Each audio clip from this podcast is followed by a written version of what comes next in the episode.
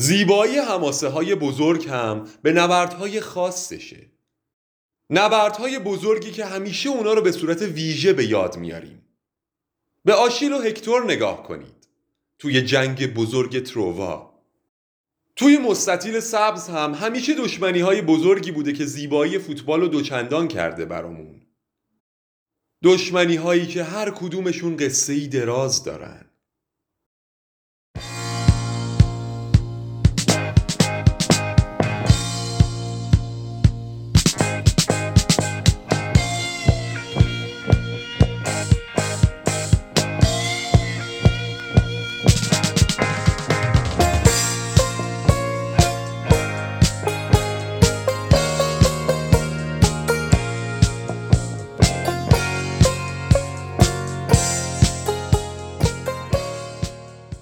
اینجا ناگفته های فوتبال گفته میشن. به کورنرکست خوش اومدید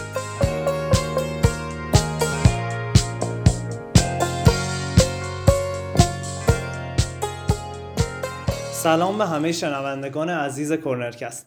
امروز با قسمت چهارم این پادکست در خدمتتون هستیم. پادکست کورنرکست با همکاری تیم های طرفداری و فنبال تهیه میشه. من علی واعظ در کنار بردیا صرافی در آبان 1400 این قسمت رو تهیه کردیم. تو این قسمت می‌خوایم بریم سراغ دشمنی های بزرگ فوتبال که دیدن فوتبال رو برای ما از چیزی که هست جذابتر کردن. شاید با شنیدن دشمنی های بزرگ تیم های زیادی توی ذهن شما تدایی شده. من اول از همه می‌خوام برم سراغ بردیا و یه سلامی بهش بدم و ازش بپرسم بردیا با شنیدن این عبارت چه تیمهایی توی ذهن تو تدایی میشه؟ سلام علی سلام به همه مخاطبای عزیزمون. منم خوشحالم یه قسمت دیگه می‌تونم کنار شما باشم. به نظر خودم یه قسمت خیلی جذاب با هم داریم که البته توی دو پارت هم تهیه میشه. امروز قرار قسمت اولش رو کنار هم باشیم. اول جواب سوال رو بدم. حقیقتا برای من حالا با توجه به علایق و سلیقه‌ای که دارم ال کلاسیکو همیشه جذابترین رقابت و دشمنی بوده. ولی حالا امروز هم قرار راجبشون صحبت بکنیم. به نظرم بزرگترین دشمنیه شاید حتی ورزشی نه فقط فوتبالی دنیا سوپر کلاسیکوی آرژانتینه. نظر تو چی علی؟ خودت؟ تو هم فکر کنم ال کلاسیکویی باشی. درسته؟ اگر دربی تهران نیستی؟ بردیا چه بخوایی چه نخواهی به نظر من دربی تهران هم یکی از بزرگترین و قدیمی ترین دشمنی های فوتبال لاقل توی آسیا هستش. اگه از من بپرسی آره ال کلاسیکو همیشه نبردی بوده که توی تاریخ فوتبال شاید جاودانه است و دو تا از بزرگترین تیما توش حضور داشتن. ولی اگه نظر شخصی خود منو بخوای من با شنیدن دشمنی های بزرگ یاد بازی گلاسکو رنجرز میفتم البته بهتره بگم سلتیک گلاسکو و رنجرز. خب بدون فوت وقت بریم سراغ تیم هایی که می‌خوایم امروز بررسیشون بکنیم. اول یه سری زدیم به قاره آمریکای جنوبی سوپر کلاسیکوی معروف رو می‌خوایم بررسی کنیم. بعد بیایم به یکی از نبردهای تاریخی و جذاب فوتبال بپردازیم به بازی حساس منچستر و لیورپول و در نهایت هم بیایم توی کشور دوست و همسایمون ترکیه به نبرد گالا و فنرباخچه.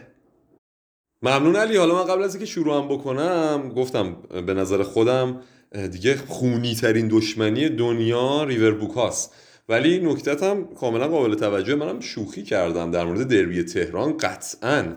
حالا من فان گفتم قطعا بزرگترین دربی آسیاس و یکی از دربی های مهم دنیا. که فکر می‌کنم برای فوتبالی های ایران هم شماره یک باشه دیگه عموما. حالا ما بیشتر توی دربیایی که تو کشورهای دیگه و کمتر دیده شدن رو بررسی می‌کنیم. یه سری از معروف هم قطعا این به این هست که هوادارای خودشو دارن. خب بریم بوئنوس آیرس خونه و در واقع جایی که دو تا باشگاه ریور پلاتو و بوکا جونیورز اونجا ساکنن. پایتخت آرژانتین. یه نکته جالب اول بگم بوئنوس آیرس یکی از پرتمرکز در این شهرهای دنیا از نظر تعداد باشگاه فوتبالیه که تعداد زیادی از باشگاه آرژانتین توی این شهرن. ریور پلاته و بوکا جونیورز دیگه گل سرسبدشونن. اول از خاستگاهشون بگیم ریور پلاته سال 1901 تأسیس شده و بوکا جونیورز سال 1905 تأسیس شده. یه نکته جالب هست اصلا اینکه دشمنیشون از چی شروع شده و از چی شکل گرفته. هر دوشون توی یه محل تأسیس شدن به اسم لابوکا. لابوکا یه محله فقیرنشین توی شهر بوئنوس آیرس آرژانتین بوده که خب تیم بوکا جونیورز هم اسمش از همین محل گرفته شده. هر دوتا تیم توی این محل تأسیس شدن. یه محله متوسط رو به پایین از نظر قشر اجتماعی و اقتصادی شهر. حالا نکته کلیدی چه زمانی اتفاق میفته؟ زمانی که سال 1925 تیم ریور پلاته به محله نونز میره. یه محله متوسط رو به بالا از نظر اقتصادی که طبقه کلا مرفه نشین بوئنوس آیرس توی این محل زندگی می‌کردن.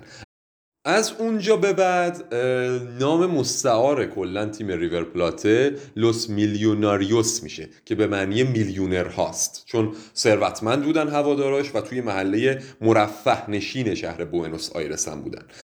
ولی بوکا لقبش لوس خنیسز بوده که به معنی در واقع اشاره به ایتالیایی هایی داره که توی تأسیس باشگاه دست داشتن تعدادی از ایتالیایی هایی که برای در واقع حضور داشتن توی تأسیس باشگاه بوکا و اتفاقا توی محله بوده که بسیاری از ایتالیایی های مهاجر توی بوئنوس آیرس تو اون محل بودن.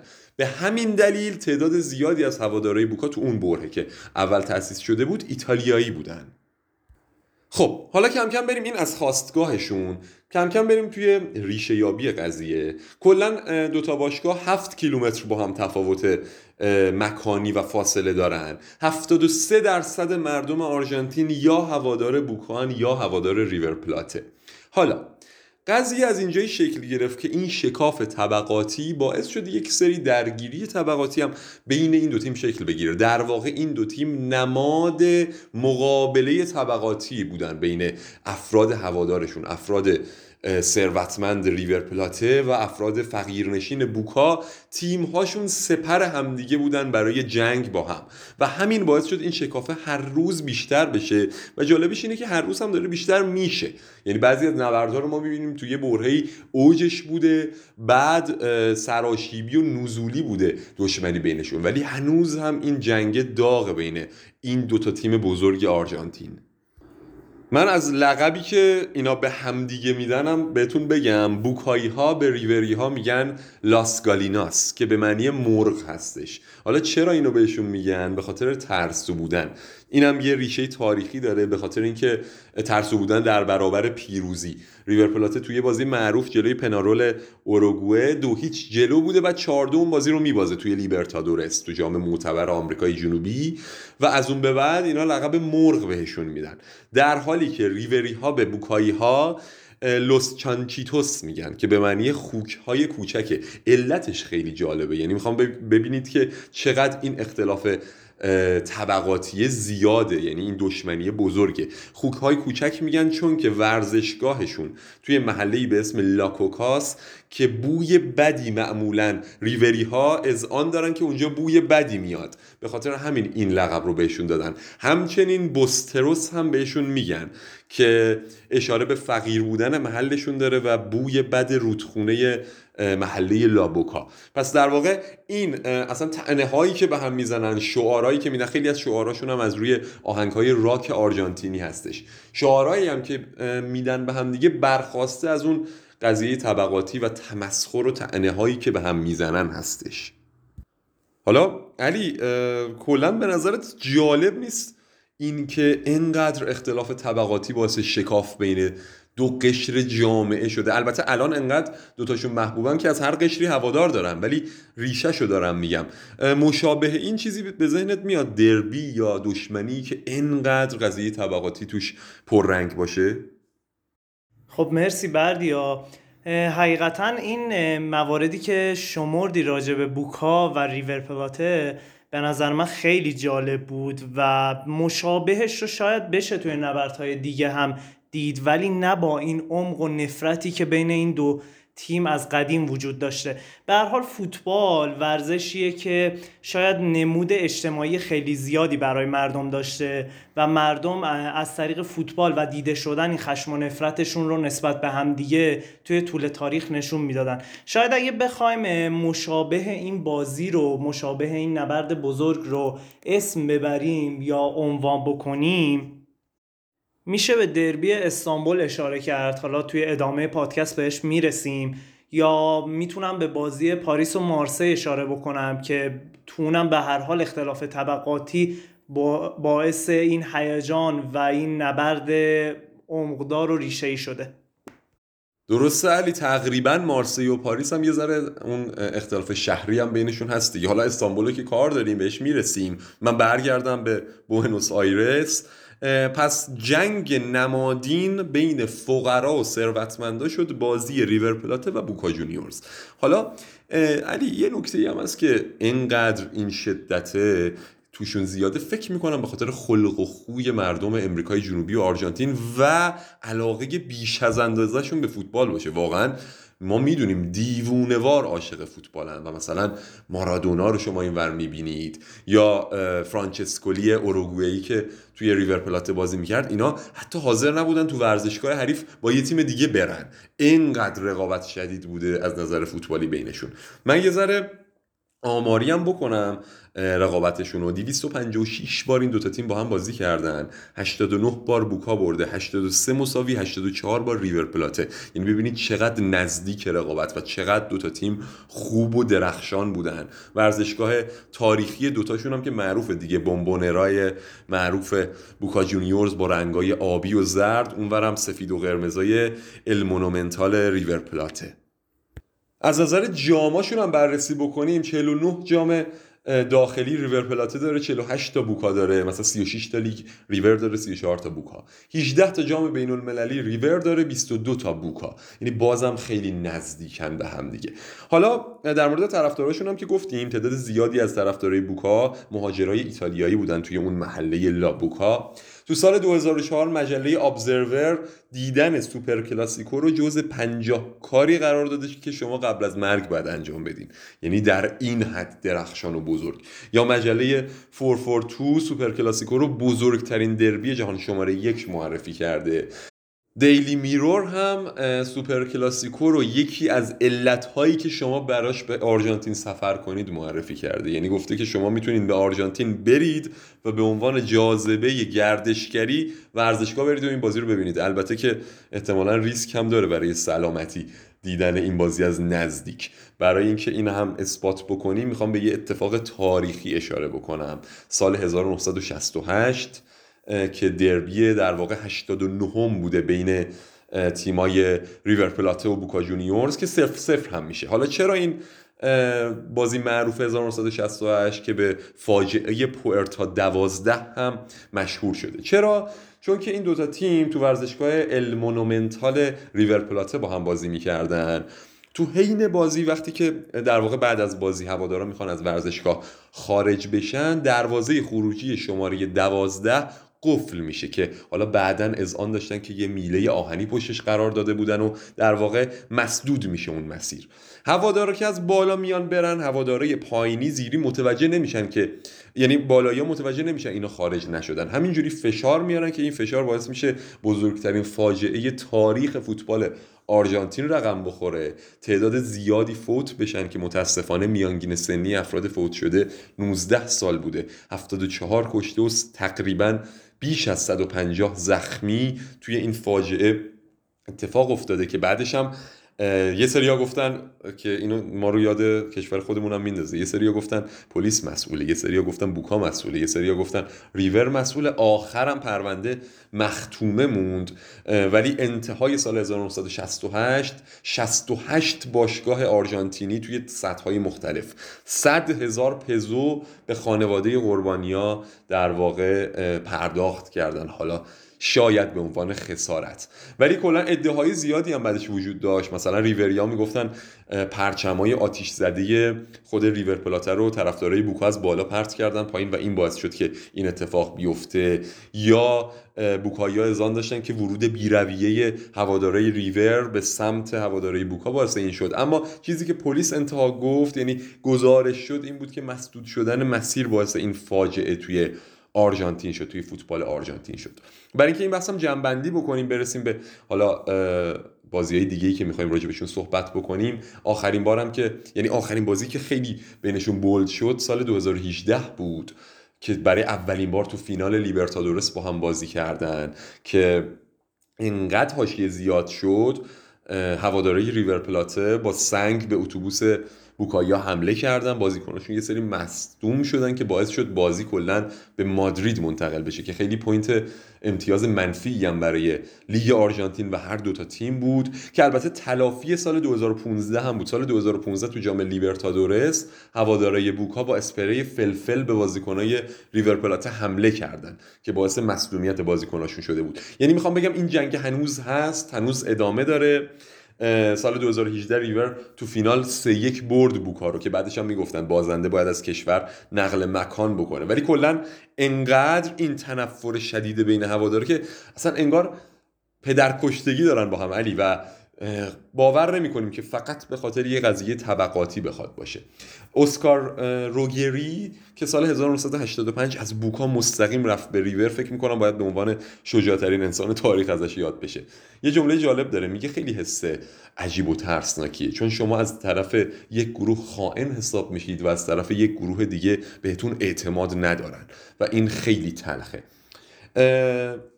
در مجموع بخوایم جنبندی بکنیم. اولین رقابتی که بررسی کردیم به نظر من خشنترین رقابت داربیگونه دنیاست و مثالش کمتر هست سوپر کلاسیکو تو بقیه دنیا. قراره بریم به اروپا. با علی بریم به یکی از جذابترین و پرهوادارترین رقابت ها و جنگ های دنیای فوتبال که من خودم به شدت طرفدارشم و به نظر من جذابترین بازی لیگ انگلیسه. مرسی بردیا.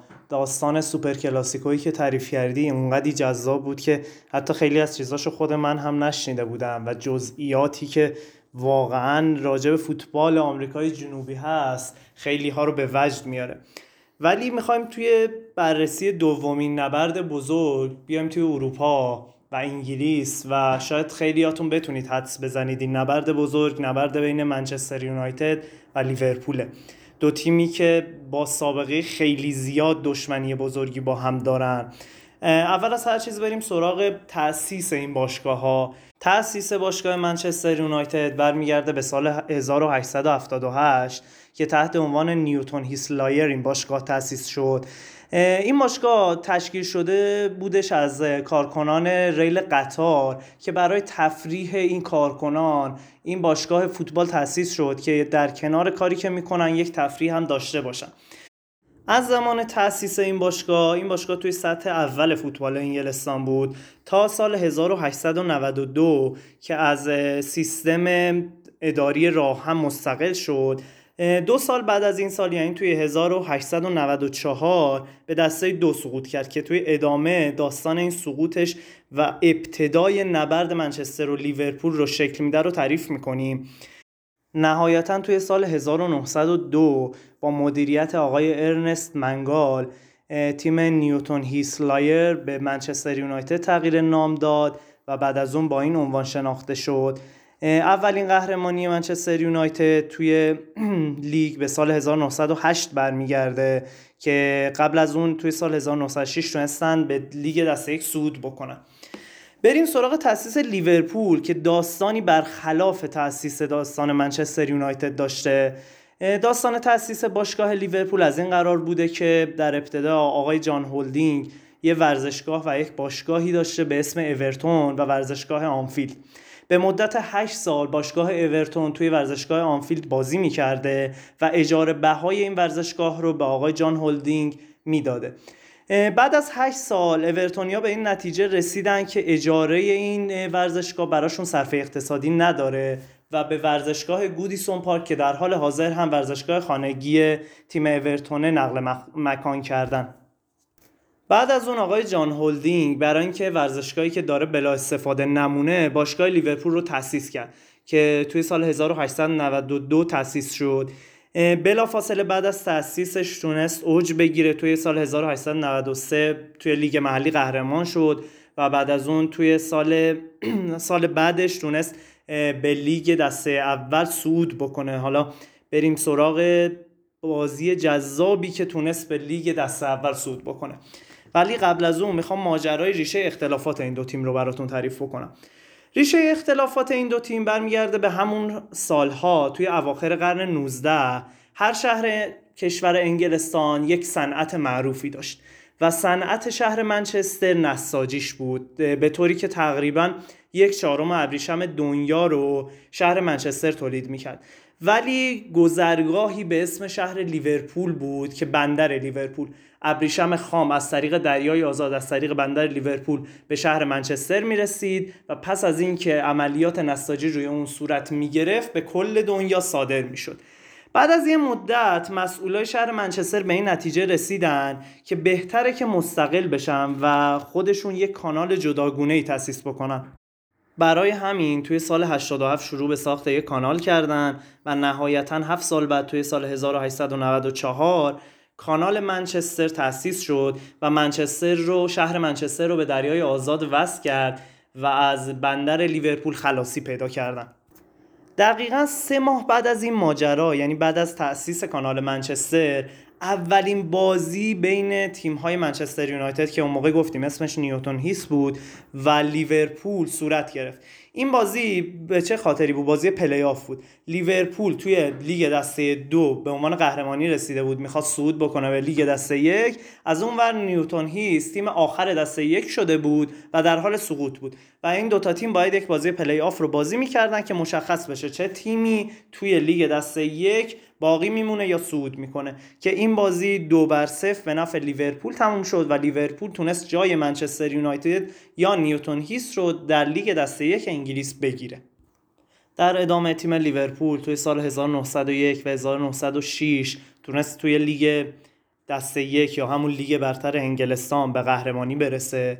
منچستری ها هم همونطوری که گفتیم بعد از صعودشون به دسته یک توی سال 1906 اولین قهرمانی لیگشون رو توی سال 1908 جشن گرفتن و دومیش رو توی سال 1911 بعد از این دوره متاسفانه اروپا درگیر جنگ جهانی اول و بعد از اون جنگ جهانی دوم شد و خیلی باشگاه های انگلیسی نمی‌تونستن حالا اونقدی که باید و شاید به فوتبالشون ادامه بدن. حتی سالهایی بود که این باشگاه ها تعلیق شدن و از امکانات اونا در راستای اهداف نظامی و سیاسی استفاده شد. نهایتا بعد از جنگ جهانی دوم توی سال 1945 آقای مت بازبی مربی منچستر شد و تونست افتخارهای خیلی زیادی برای منچستر کسب بکنه. تو همون سالا چند تا عنوان قهرمانی لیگ برتر به دست آوردن. یواش یواش برای خودشون توی اروپا افتخار داشتن به دست می آوردن. حتی تا نیمه نهایی رقابت های اروپایی تونستن برسن ولی از رئال مادرید شکست خوردن. توی سال 1958 یکی از تلخترین اتفاقات فوتبالی تاریخ اتفاق افتاد و هواپیمای منچستر بعد از برد یک چهارم نهایی مقابل ستاره سرخ بلگراد وقتی که داشتن به انگلیس برمیگشتن سقوط کرد که متاسفانه این حادثه 23 تا کشته داشت که 8 تاشون بازیکنای اصلی منچستر یونایتد بودن و بعد از اون تیم منچستر یونایتد ضربه بزرگی خورد. از طرف دیگه تو همون سالا توی سال 1959 آی بیل شنکلی مربی لیورپول شد. مربی اسکاتلندی که افتخارات خیلی زیادی برای این باشگاه به دست آورد. زمانی که مربی لیورپول شد لیورپول بود پنج سال بود که توی دسته دو قرار داشت و نمی‌تونست به دسته یک اصلا صعود بکنه. زمانی که این دوتا مربی که حالا اسم بردیم هدایت تیم های لیورپول و منچستر یونایتد رو بر عهده داشتن رقابت این دوتا تیم به مرور داشت تنگ و تنگ می‌شد و خیلی حساسیت بالایی پیدا کرده بود. به طوری که از سال 64 تا 67 1967 توی چهار دوره پشت سر هم دو قهرمانی یونایتد به دست آورد توی لیگ برتر و دو قهرمانی تیم لیورپول. و توی سال 1968 اولین قهرمانی یک تیم انگلیسی در اروپا اتفاق افتاد که منچستر یونایتد تونست توی سال 68 برای اولین بار قهرمان بشه توی رقابت های اروپایی جام اروپا بود اون موقع و سه تا بازیکن برتر سال یعنی سر بابی چارتون، دنیسلاو و جورج بست هر سه از اعضای تیم منچستر یونایتد بودن. بعد از این دوره می‌رسیم به یک دوره 26 ساله ای که تیم منچستر یونایتد هیچ جامی رو نتونست کسب بکنه. یعنی لاقل یک جام معروف رو نتونست. حالا یکی دوتا تونستن FA Cup به دست بیارن. ولی توی لیگ برتر و یا رقابت های اروپایی آنچنان موفقیت خاصی نداشتن. ولی در طرف دیگه رقیب سنتیشون یعنی تیم لیورپول تونست 11 عنوان قهرمانی به دست بیاره توی لیگ و 19 تا جام به دست بیاره. که چهار تا از این جام ها توی سالهای 77, 78, 81 و 84 جام های اروپایی بودن یعنی همون رقابت های اروپایی و دو تا جام یوفا توی سالهای 73 و 76 به دست آوردن. خیلی ها این دوره رو دوران طلایی تیم لیورپول می‌دونن با اسطوره هایی که خیلی شاید همسن و سالای ماها یادشون نباشه ولی نسل قبلی ما اونا رو خیلی خوب به خاطر دارن. بردیا فکر می‌کنم چند تا از این بازیکنهای معروف رو می‌تونی برامون اسم ببری؟ آره علی دقیقا الان داشتی صحبت می‌کردی اون نسل کنی داگلیش و یان راش کلا اون نسل لیورپول که لیورپول و ناتینگهام تنها انگلیسیایی هستن که دوبار پشت سر هم قهرمان لیگ قهرمانان شدن. این یک نکته و پادشاه اروپا بود واقعا لیورپول. اگر اتفاقات ورزشگاه هیسل تو فینال با یوونتوس نمیافتاد که به خاطرش استادیوم ریخت و باعث شد لیورپول 6 سال از حضور توی اروپا محروم بشه کلا انگلیسیا فکر می‌کنم شاید تعداد قهرمانی های لیورپول تو اروپا بیشتر هم میشه چون واقعا اوج درخشان بودن تیم لیورپول بود و حالا اون دوران منچستر پایینتر اومده بود یه مقدار ولی همه می‌دونن چه در لیگ داخلی چه در اروپا این دو تیم سرآمد بقیه تیم های انگلیسی هستن. دقیقا قدرتی که لیورپول گرفته بود شاید مدیون آقای بیلشنکلی بود که یه تحولی تو این باشگاه ایجاد کرد. و هنوز هم خیلی نمادهای این باشگاه توسط آقای شنکلی اون تونل معروفی که بازیکنان میان یا شعار معروف یول نور واکلون به خاطر همه اینا به خاطر آقای بیل شنکلی توی یاد و خاطره های لیورپولیا همیشه ثبت و باقی میمونه. توی سال 1986 اما سکه روی دیگش رو نشون داد. حالا نوبت منچستر بود که بیاد و جای رقیب دیرینه خودش رو توی صدر فوتبال اروپا و انگلیس بگیره. توی سال 1986 آقای الکس ورگوسن برای اولین فصل روی نیمکت منچستر یونایتد نشست و توی سال 93 یعنی فقط 6 7 سال بعد اولین قهرمانی لیگش رو به دست آورد توی مدت 26 27 ساله ای که آقای فرگوسن هدایت تیم منچستر یونایتد رو بر عهده داشت تونست 13 تا عنوان قهرمانی لیگ به دست بیاره. در کنار اون 23 تا جام هم از حالا جام اتحادیه اف ای کاپ حتی دو تا عنوان قهرمانی توی چمپیونز توی سالهای 99 و 2008 تونست کسب بکنه و یک مقام جام برندگان جام توی سال 91 حتی. و تونست واقعا منچستر یونایتد رو از لحاظ کسب عناوین و قهرمانی ها به لیورپولی که فوقالعاده فاصله گرفته بود با کل فوتبال شاید انگلیس برسونه و حتی توی مقاطع اونا رو پشت سر بذاره. که دقیقا علی اون تایمی هم که لیورپول سی سال طول کشید قهرمان بشه تا بر اومدن در واقع آقای کلوب این بزرگترین تعنه منچستریا همیشه به لیورپولیا بود دیگه که ما یه هوادار معروف لیورپول هم داخل کشور داریم که متاسفانه مدتی نمی‌تونیم از صداشون و برنامهشون استفاده بکنیم ولی همیشه این تعنه و تنز رو میشنیدیم ازش. بله کسی که خیلی همونو شاید عاشق فوتبال کرد. امیدوارم حالا منشوری نشیم. بریم سراغ ادامه ماجرا. البته تو این سالهایی که گفتیم آی فرگوسن منچستر رو خیلی تونست به عناوین زیادی باش به دست بیاره. لیورپول توی سال 2005 و 2019 تونست لیگ قهرمانان رو کسب بکنه و نهایتا بعد از شاید سی سال توی سال 2020 قهرمانی لیگ برتر رو مجددا کسب بکنه. نکته جالبی که بین این دوتا تیم هست حالا بردیا اینه که از سال 1972 فقط 6 بار بوده که یکی از این دوتا تیم اول یا دوم لیگ نشدن.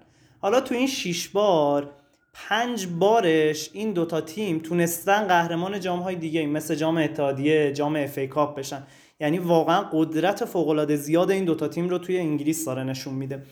اگر بخوایم راجع بازیکن هایی که پاشیه های زیادی توی این دربی ها داشتن صحبت بکنیم شاید توی دوران اخیر وین رونی باشه که ابتدا وین رونی بازیش رو از اورتون شروع کرد. همشهری که رقابت سنگینی با تیم لیورپول دارن توی شهر خود لیورپول و بعد از اون به منچستر یونایتد ملحق شد که دشمن دیرینه لیورپول بود و همیشه طرفداران لیورپول از اون متنفر بودن. یا بخوام بازیکن دیگه رو اسم ببرم نیل راداک که توی یک بازی دو تا پای اندیکور رو میشکونه.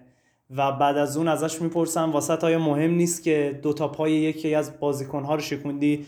و این اظهار نظر رو کرده بود که من به قصد شکوندن یه پاش رفتم ولی متاسفانه دو تا پاش شکسته شد.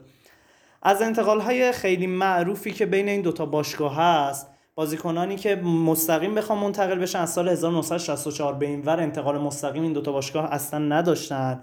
ولی یکی از معروفترین بازیکنان مایکل اوونی بود. که سال 2001 توی لیورپول تونست سوپ طلا بگیره. بعد از اون یک بازی به رئال مادرید رفت نیوکاسل بازی کرد و بعد از اون به منچستر یونایتد ملحق شد و توی سال 2011 با منچستر تونست عنوان قهرمانی لیگ رو به دست بیاره. علی حالا میونه صحبتات یه نکته رو اشاره بکنم در مورد رونی که خیلی ها حالا اینو شاید ندونن یا یادشون رفته باشه. رونی تو دوران کودکی عضو تیم مدرسه فوتبال لیورپول بوده. و لیورپول تو اون دوران از دست میده رونی رو اورتون میگیرتش و بعد از اورتون میاد منچستر یونایتد. این خیلی نکته جالبیه و شاید یکی از بزرگترین از دست دادنهای تاریخ لیورپول باشه. دقیقا بازیکن بزرگی که شاید اگر لیورپولیا قدرش رو می‌دونستن انقدر توی بازی های مستقیم اذیتشون نمی‌کرد. در پایان بخوایم اگر از لحاظ آماری این دوتا تیم رو مقایسه بکنیم. منچستر یونایتد 20 عنوان قهرمانی لیگ داره و لیورپول 19 عنوان قهرمانی. جام های داخلی منچستر 58 لیورپول 50 جام های اروپایی یا UCL منچستر 3 لیورپول 6 و در مجموع همه جام های اروپایی لیورپول 13 به 6 جلوه. تمامی جام ها رو بخوایم مقایسه بکنیم بردیا. منچستر 66 به 64 از لیورپول جلوه. که دقیقا عین ریور پلاته و بوکا. می‌بینیم که چقدر اختلاف ها کمه و نزدیکن این دوتا تیم به هم. در مجموع بازی ها 81 بار منچستر برده 68 بار لیورپول و 58 بازی مساوی شده. بهترین برد لیورپول توی تاریخش 7 1 بوده و بهترین برد منچستر 6 1 بوده. این هفته هم رقابت جذاب این دوتا تیم رو شاهد خواهیم بود. امیدواریم که باز هم از اون بازی های ماندگارشون ببینیم از اون بازی هایی که عشق و نفرت بین بازیکنها بین هوادارها همیشه جریان داشته و این رقابت ها رو خیلی برای ما حساس سر می‌کنه. یواش یواش باید بریم سراغ کشور ترکیه و دربی معروف استانبول که برای هوادارهای ترکیه‌ای همیشه حال هوای خاص خودشو داشته. ممنون علی. استفاده کردیم و لذت بردیم از اطلاعاتی که درباره لیورپول و منچستر بزرگ دادی. استانبول خب استانبول هم یکی از اون شهرهایی که تمرکز فوتبالی ورزشی و کلا قدرت ترکیه توی این شهر با اینکه پایتخت نیست همه خب می‌دونن فوتبالیا سه تا تیم بزرگ داره استانبول. حالا با شیری هم که این مدت اضافه شده رو بذاریم کنار. فنرباغچه گالاتاسارای و بشیکتاش. که هر کدومشون هر دوتایی ازشون بشینین یه دربی توی استانبول هست که انصافا هم همشون درجه یک و بزرگن. ولی دربی استانبول یا Intercontinental Derby که بهش میگن دربی بین قاره‌ای بازی بین گالاتاسرای و فنرباخچه است. دو تا تیم محبوب ترکیه دو تا تیم قدرتمند ترکیه که اولین بار 1909 با هم بازی کردن. حالا یه نکته جالب در مورد خواستگاه این درگیری بگم. گالا تشکیلش از در واقع دبیرستان معتبر گالاتاسرای بوده که اونا دانش آموزای فرزندان ثروتمند استانبول بودن. از همونجا گالا تبدیل به یه باشگاه نخبه پرور شده. حالا دقیقا تو تضادش فنرباخچه است. فنر توسط مردم محلی ساخته شده به خاطر همین باشگاه رو باشگاه باشکوه مردم از اول بهش می‌گفتن. چون توسط محلیا بوده و افراد قشر متوسط رو به پایین جامعه. که می‌خوام کم کم اشاره بکنم دوباره به همون قضیه ریور و بوکا. اینجا هم اون قضیه طبقاتیه یه ذره پررنگ بوده بینشون. ولی به این نکته می‌خوام برسم که این واسه درگیری نبوده اون اوایل. یعنی اوایل اصلا زیاد تو درگیری نبودن با هم. فنرباخچه اولین پیروزی غیر داخلی تور فوتبال ترکیه رو کلا کسب کرد. به خاطر همین مردم عادی بیشتری سمتش اومدن. محبوب ترین تیم ترکیه شد. هوادار سراسری جذب کرد.